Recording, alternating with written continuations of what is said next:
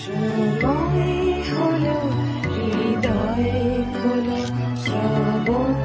করো জীবন সকল শ্রোতাবন্ধুকে সাদর অভ্যর্থনা জানিয়ে আজকে জীবনবাণী অনুষ্ঠান শুরু করছি।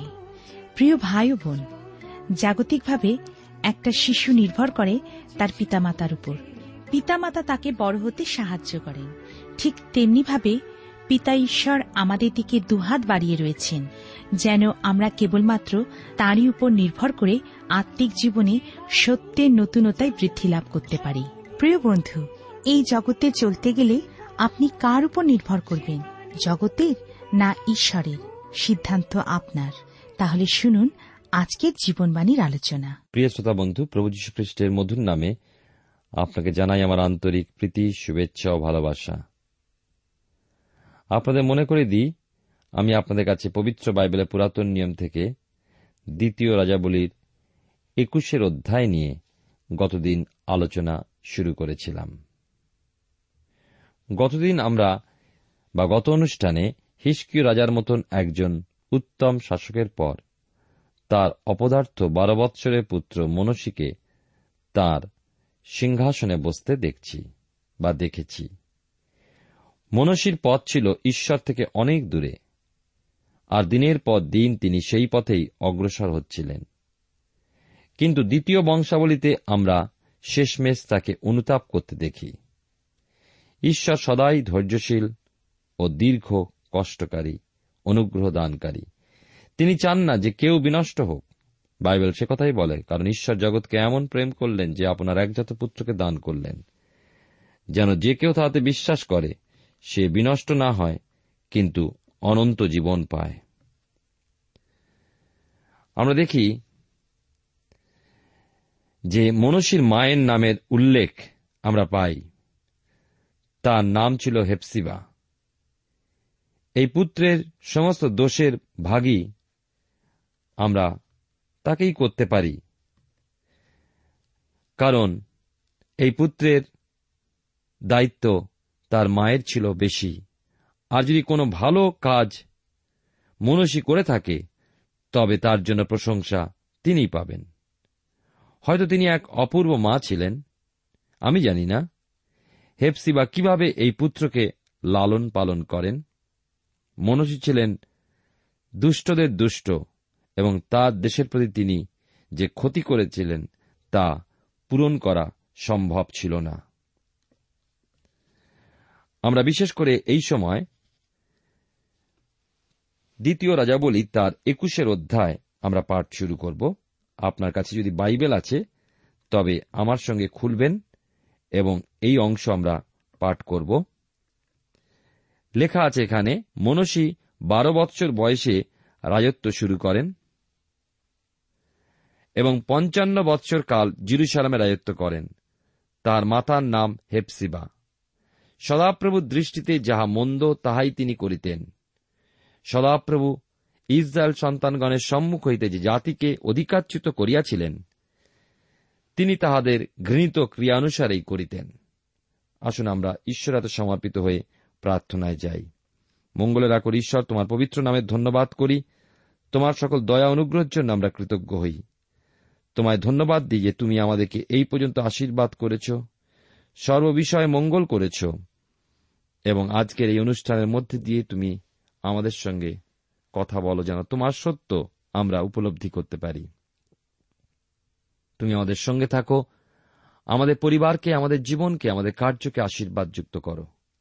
আমাদের দেশকে আশীর্বাদ করো, আমাদের দেশ নেতাদেরকে আশীর্বাদ করো। বিশেষ করে প্রার্থনা করি যারা বিভিন্ন কঠিন রোগে ভুগছেন, যারা জীবনে আশা হারিয়ে ফেলেছেন, তাদের জীবনে আশা সঞ্চারিত হোক, তোমার উপরে নির্ভর করতে তুমি শেখাও। আমাদের সঙ্গে থাকো, যিশুর নামে প্রার্থনা চাই। আমেন। প্রিয় শ্রোতা বন্ধু, আপনি জীবনবাণীর অনুষ্ঠান শুনছেন। এই অনুষ্ঠানে আমি আপনাদের কাছে বাইবেলের পুরাতন নিয়মে দ্বিতীয় রাজা বলি, তার একুশের অধ্যায় থেকে আলোচনা করছি। আমরা দেখি, মনসী, অর্থাৎ রাজা হিসকিয়ের সন্তান, তখনকার কালে সেই মূর্তি পূজকদের মতোই খারাপ ছিলেন। যাদের ঈশ্বর তার দেশ থেকে বহিষ্কৃত করেন, অর্থাৎ সেই প্রতিজ্ঞাত দেশ থেকে বহিষ্কার করেন। লেখা যে তিন পদে, বাস্তবিক তাহার পিতা হিস্কীয় যে সকল উচ্চস্থলী বিনষ্ট করিয়াছিলেন, তিনি সেগুলি পুনর্বার নির্মাণ করিলেন, এবং ইসরায়েল রাজ আহাব যেমন করিয়াছিলেন, তেমনি তিনি বালের জন্য যজ্ঞবেদী প্রস্তুত করিলেন, এবং আশেরা মূর্তি নির্মাণ করিলেন, আর আকাশের সমস্ত বাহিনীর কাছে প্রণিপাত ও তাহাদের সেবা করিতেন। চার পদে লেখা আছে, আর সদাপ্রভু যে গৃহের উদ্দেশ্যে বলিয়াছিলেন, আমি জিরুসালামে আপন নাম স্থাপন করিব, সদাপ্রভুর সেই গৃহে তিনি কতকগুলি যজ্ঞবেদী নির্মাণ করিলেন। স্মরণ করুন, রাজা হিস্কিও পৌত্তলিকদের পূজার স্থান সকল ধ্বংস করেছিলেন এবং তার রাজত্বকালে জাতির মধ্যে এক পুনর্জাগরণ আসে আংশিকভাবে। হিস্কিয়ের সমস্ত কাজ পণ্ড করে দিলেন তার সন্তান মনসী। কারণ মনসী বালদেবের সেই ভগ্ন সমস্ত বেদী, সরান ও আকাশে নিজের সমস্ত সৃষ্টিরই পুজো করা আরম্ভ করেন। এই সমস্ত মূর্তিরই গ্রিক ভাষায় নাম আপেলো ডিয়ানা ইত্যাদি। এখনও অনেকেই আছেন যারা এইভাবে বিশ্বাস করেন। অনেকেই আছেন যারা আকাশের নিচে, তেমনি সবকিছুরই আরাধনা করেন। চার পাঁচ পদে পাই।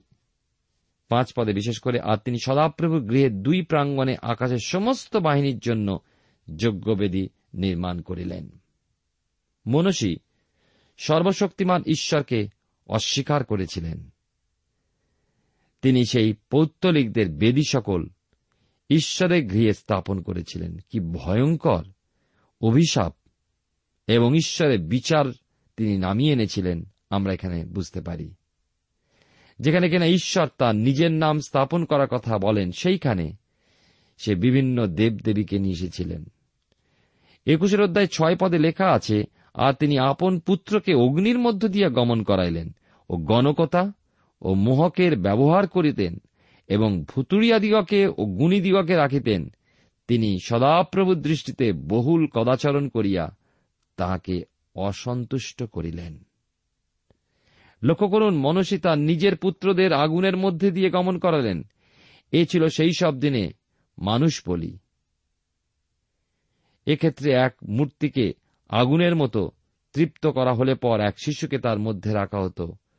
উৎসর্গীকৃত বলি হিসাবে এ এক দুঃখময় দেখা যায় না এমন এক শয়তানের কাজ, এক ধরনের মূর্তি পুজো। শুধু তাই নয়, আমরা দেখি গণকতা, অর্থাৎ সেই হাত গোনানো আজকের আমাদের পৃথিবীতে, এই হস্তবিদ্যা ভীষণভাবে বৃদ্ধি পেয়েছে যা ঈশ্বর ঘৃণা করেন, অসন্তুষ্ট হন, সে বিষয় আমরা এখানে পাই। দ্বিতীয় রাজা বলি তার একুশের অধ্যায় সাত এবং আট পদে লেখা আছে আর তিনি আশেরার যে খোদিত প্রতিমা নির্মাণ করিয়াছিলেন, তাহা সেই গৃহে স্থাপন করিলেন, যাহার বিষয়ে সদাপ্রভু দাউদকে তাহার পুত্র সলমনকে এই কথা বলিয়াছিলেন, আমি এই গৃহে এবং ইসরায়েলের সমস্ত বংশের মধ্যে আমার মনোনীত এই জিরুসালামে আপন নাম চিরকালের নিমিত্ত স্থাপন করিব। আর আমি তাহাদের পিতৃপুরুষদেরকে যে দেশ দিয়াছি, সেই দেশ হইতে ইসরায়েলের চরণ আর চালিত হইতে দিব না। কেবল যদি তাহারা, আমি তাহাদিওকে যে সকল আজ্ঞা দিয়াছি, এবং আমার দাস মসি তাহাদিওকে যে সমস্ত ব্যবস্থা দিয়াছে, তদনুসারে যত্নপূর্বক চলে।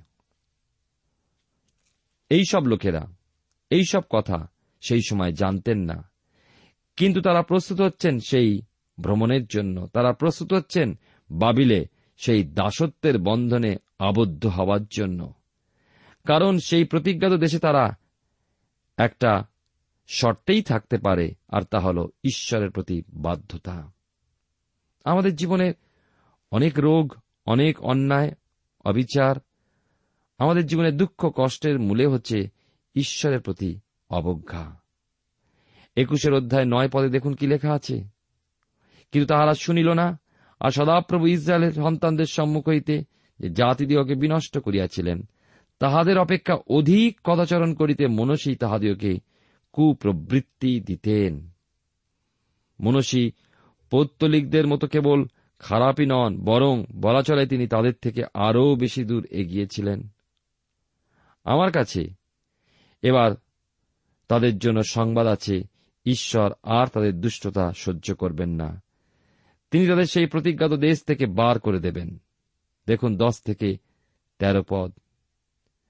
আমি আলোচনা করছি দ্বিতীয় রাজাবলী তার একুশের অধ্যায়, দশ থেকে তেরো পদে লেখা আছে, আর সদাপ্রভু আপন দাস ভাওবাদীগণের দ্বারা এই কথা কইলেন জিহুদা রাজ মনসী এই সকল ঘৃণিত কার্য করিয়াছে, তাহার পূর্বে যে ইমোরিয়ারা ছিল তাহাদের কৃত সমস্ত কার্য হইতেও সে অধিক দুষ্কার্য করিয়াছে, এবং আপন পুত্তলিগণ দ্বারা জিহুদাকেও পাপ করাইয়াছে।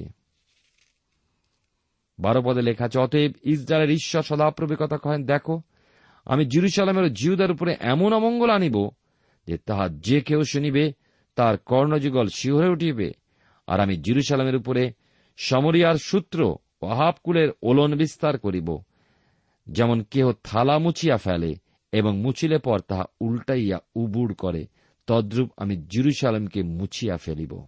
যেমনটি ভাবে ঈশ্বর কিনা সমরীয় এবং সমস্ত ইসরায়েল উপরে বিচার নিষ্পন্ন করেছিলেন, অর্থাৎ উত্তর রাজ্যে দশটা গোষ্ঠীর উপরে। এইবার ঈশ্বর দক্ষিণ ভাগে দুটি গোষ্ঠী, জিহুদা এবং বেঞ্জামিন, এবং তাদের সেই রাজধানী এবং ধর্মস্থান জিরুসালেম। এবং সমগ্র জিহুদা অঞ্চলে তিনি বিচার করতে বসেছেন। ঈশ্বর বললেন, জিরুসালেমকে মুছে ফেলা হবে।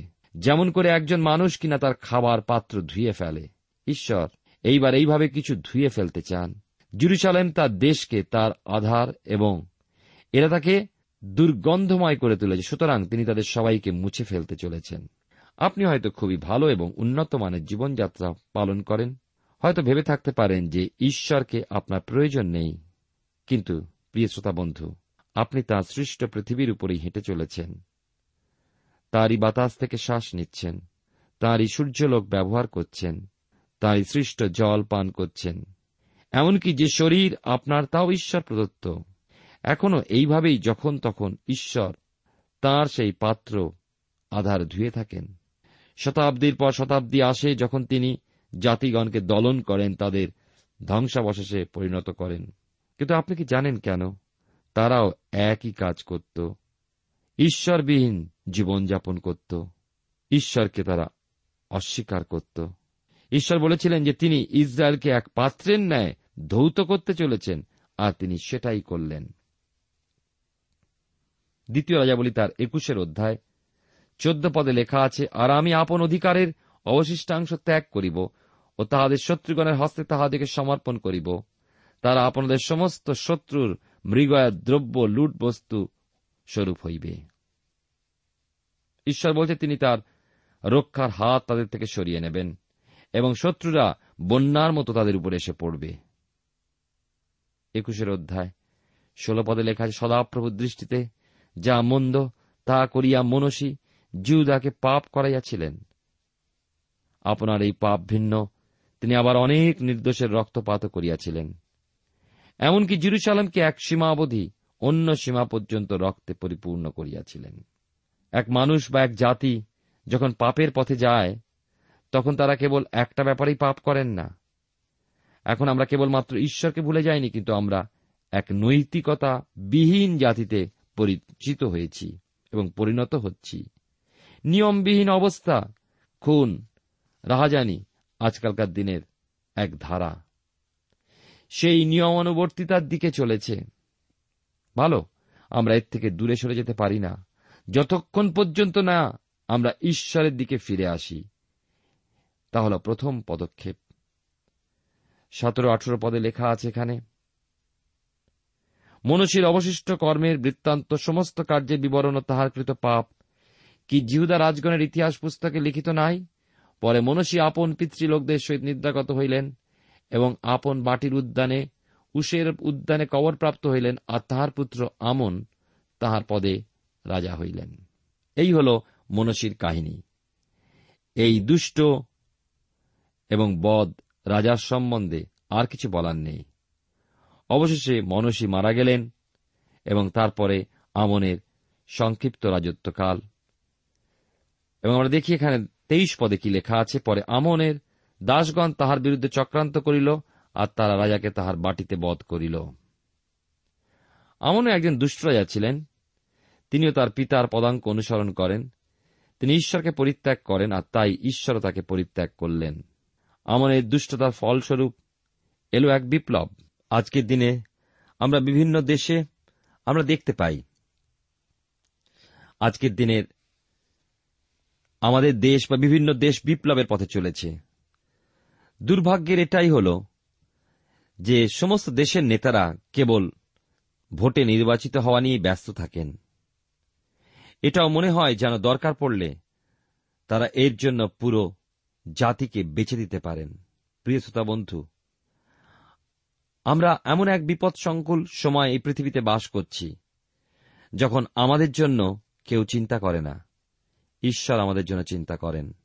আসুন আমাদের জীবনকে সেই ঈশ্বরের হাতে সমর্পণ করি, যিনি আমাদেরকে শুধু রক্ষা করেন না, কিন্তু নৈতিকভাবে সবল করে তোলেন। দ্বিতীয় রাজাবলী তার একুশের অধ্যায় চব্বিশ থেকে ২৬ পদে লেখা আছে, পরে আমনের দাসগণ তাহার বিরুদ্ধে চক্রান্ত করিল আর তাহারা রাজাকে তাহার বাটিতে বধ করিল। কিন্তু দেশের লোকেরা আমন রাজার বিরুদ্ধে চক্রান্তকারী সকলকে বধ করিল। পরে দেশের লোকেরা তাহার পুত্র যোশীয়কে তাহার পদে রাজা করিল। আমনের কৃত অবশিষ্ট কর্মের বৃত্তান্ত জিহুদা রাজগণের ইতিহাস পুস্তকে কি লিখিত নাই? তিনি উষের উদ্যানস্থিত নিজ কবরে কবর প্রাপ্ত হইলেন এবং তাহার পুত্র যোশীও তাহার পদে রাজা হইলেন। এই অংশে আমরা সর্বশেষ মহান রাজার বিষয় শুনব। যোশীয় কেবলমাত্র ভালো রাজাই ছিলেন না, বরং বলা চলে তার সময় বৃহৎ এক পুনর্জাগরণ আসে।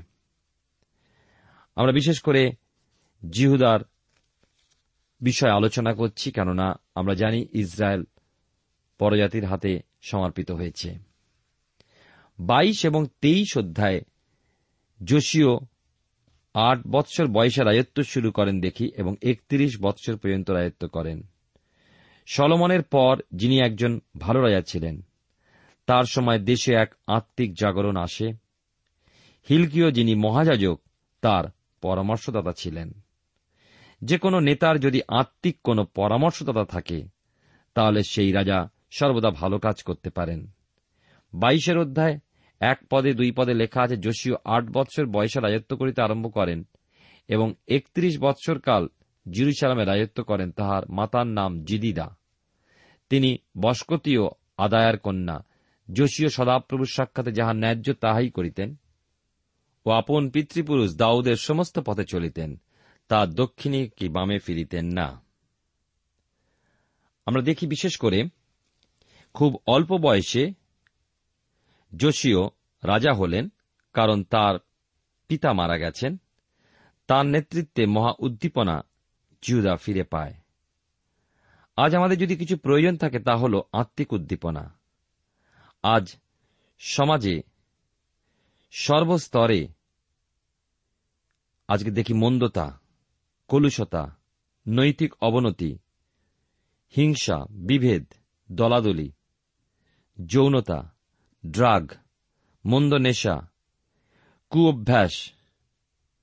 শিওর যেমন তার খোঁয়াড়ে ঘোঁতঘোঁত করে, আজকের মানুষ পাপের মধ্যে ঘোরাঘুরি করছে।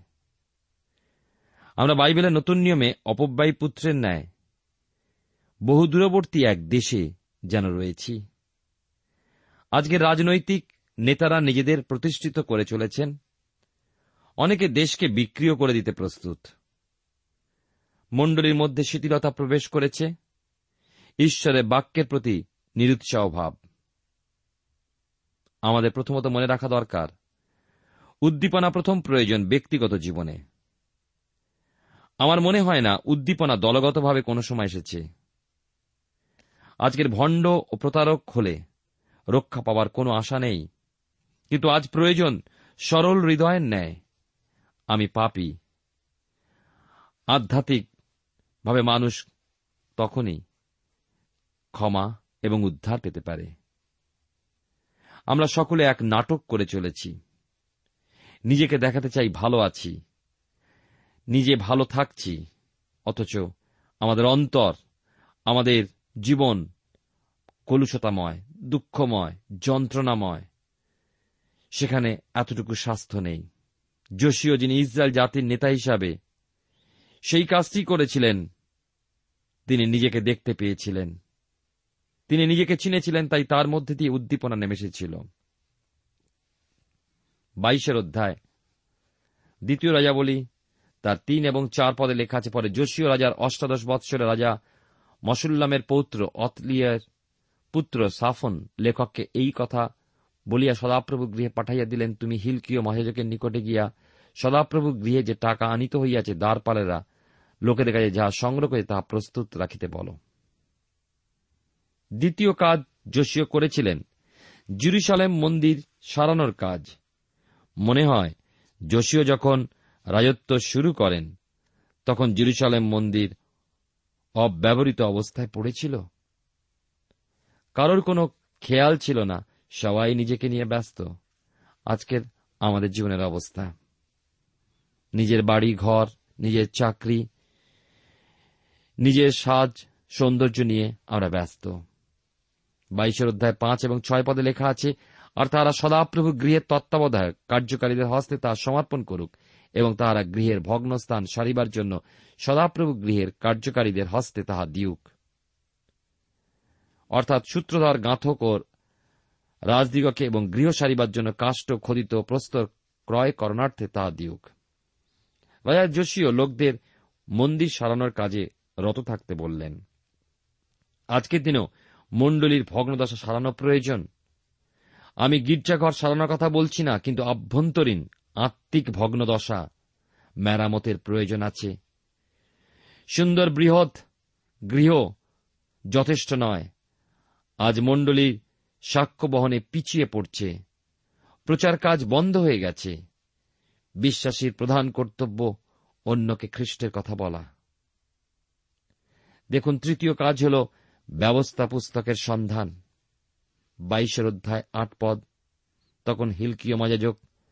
সাফন লেখককে বলিলেন, আমি সদাপ্রভু গৃহে ব্যবস্থা পুস্তকখানি পাইয়াছি। পরে হিলকীয় সাফনকে সেই পুস্তক দিলে তিনি তাহা পাঠ করিলেন। উদ্দীপনার তৃতীয় কারণ ঈশ্বরের বাক্যের কাছে ফেরা। আমাদের কাছে ঈশ্বরের একটা মাত্র অস্ত্র দিয়েছেন, তা হল তার বাক্য। ইব্রিয় তার চারের অধ্যায় বারো পদে লেখা আছে, কেননা ঈশ্বরের বাক্য জীবন্ত, কার্যসাধক এবং সমস্ত দিদার খড়গ অপেক্ষা তীক্ষ্ণ এবং প্রাণ ও আত্মা, গ্রন্থি ও মজ্জা, এই সকলের বিভেদ পর্যন্ত মর্মভেদী এবং হৃদয়ের চিন্তা বিবেচনার সূক্ষ্ম বিচারক। উদ্দীপনার জন্য কোন শর্টকাট উপায় নেই। কোন সহজ রাস্তা নেই বা পদ্ধতি নেই। কোন নূতন পদ্ধতি নেই। আজকাল অনেকে অনেক বই সহজ পদ্ধতি দেখাতে বা জানাতে চায়। কিন্তু তারা ঈশ্বরের বাক্য প্রকাশ করতে চায় না। আজকের অনেক বিশ্বাস আমরা হারিয়ে ফেলেছি বা পিছিয়ে পড়েছি, তার কারণ তারা বা আমরা বাইবেলে ঈশ্বরের বাক্যকে হারিয়ে ফেলেছি। যখন যিশু বারো বৎসরে ছিলেন, তার বাবা মা তাকে হারিয়ে ফেলেছিলেন মন্দিরে।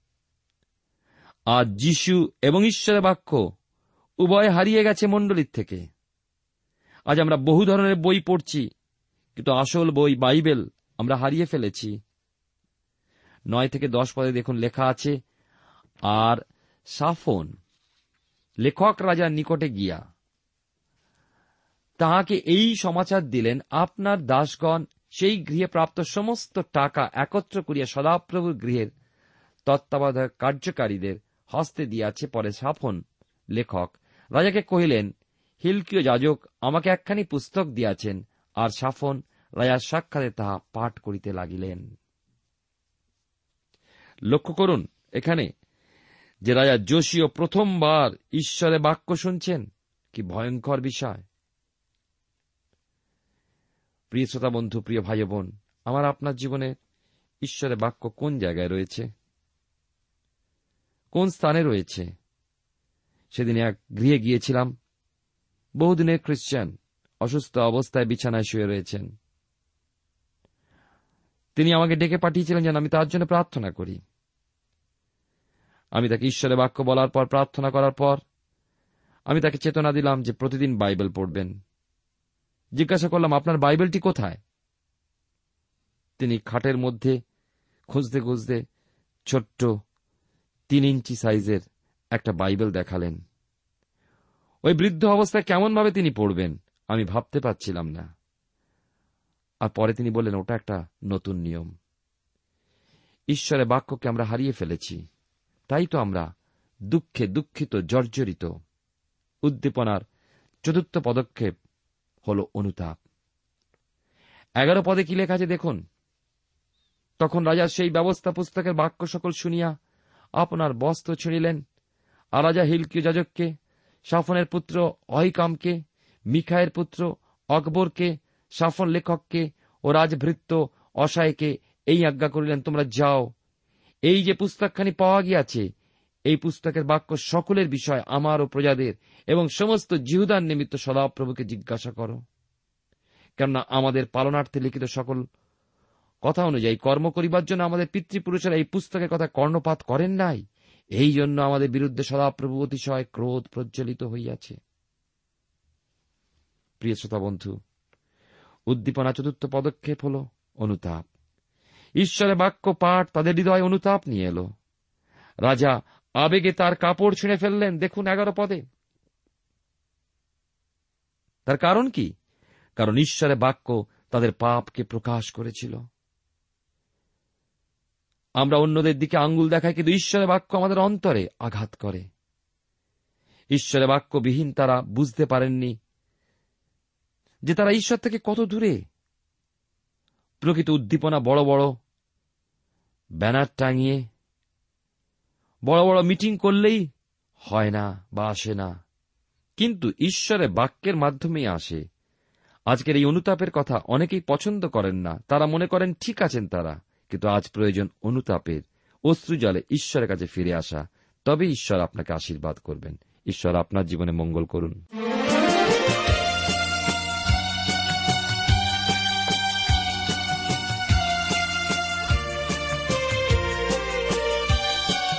এই পৃথিবী অনেক চাওয়ার মাঝে প্রিয় শ্রোতা বন্ধু এতক্ষণ শুনলেন বাইবেল থেকে জীবনবাণীর আজকের আলোচনা।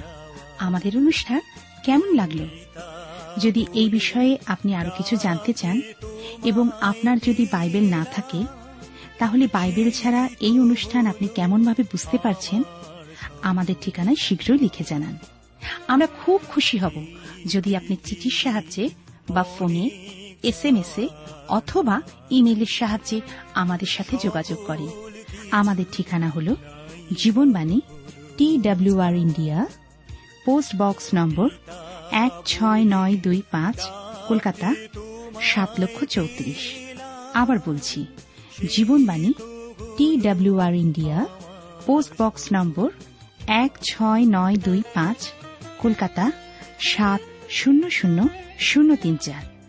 আমাদের ইমেলের ঠিকানা হল Bengali TTV at radio eight eight two dot com আবার বলছি Bengali TTV at radio eight eight two dot com আমাদের phone number two four three eight double zero four five two four three eight double zero four five এবং আমাদের mobile নাম্বারটা লিখে নিন nine four double three four nine seven two three five আবার বলছি nine four double three four nine seven two three five আজকের সময় এখানেই শেষ। বিদায় নিচ্ছি। নমস্কার। যত কথাই বলতে গেলাম গানে, তোমার কথায় সকল হলো এই পৃথিবী অনেক চাওয়ার সকল কিছু নাই বা হলো ছাওয়া। পিতা বলে ডাকে তোমায় পেলাম সেই তো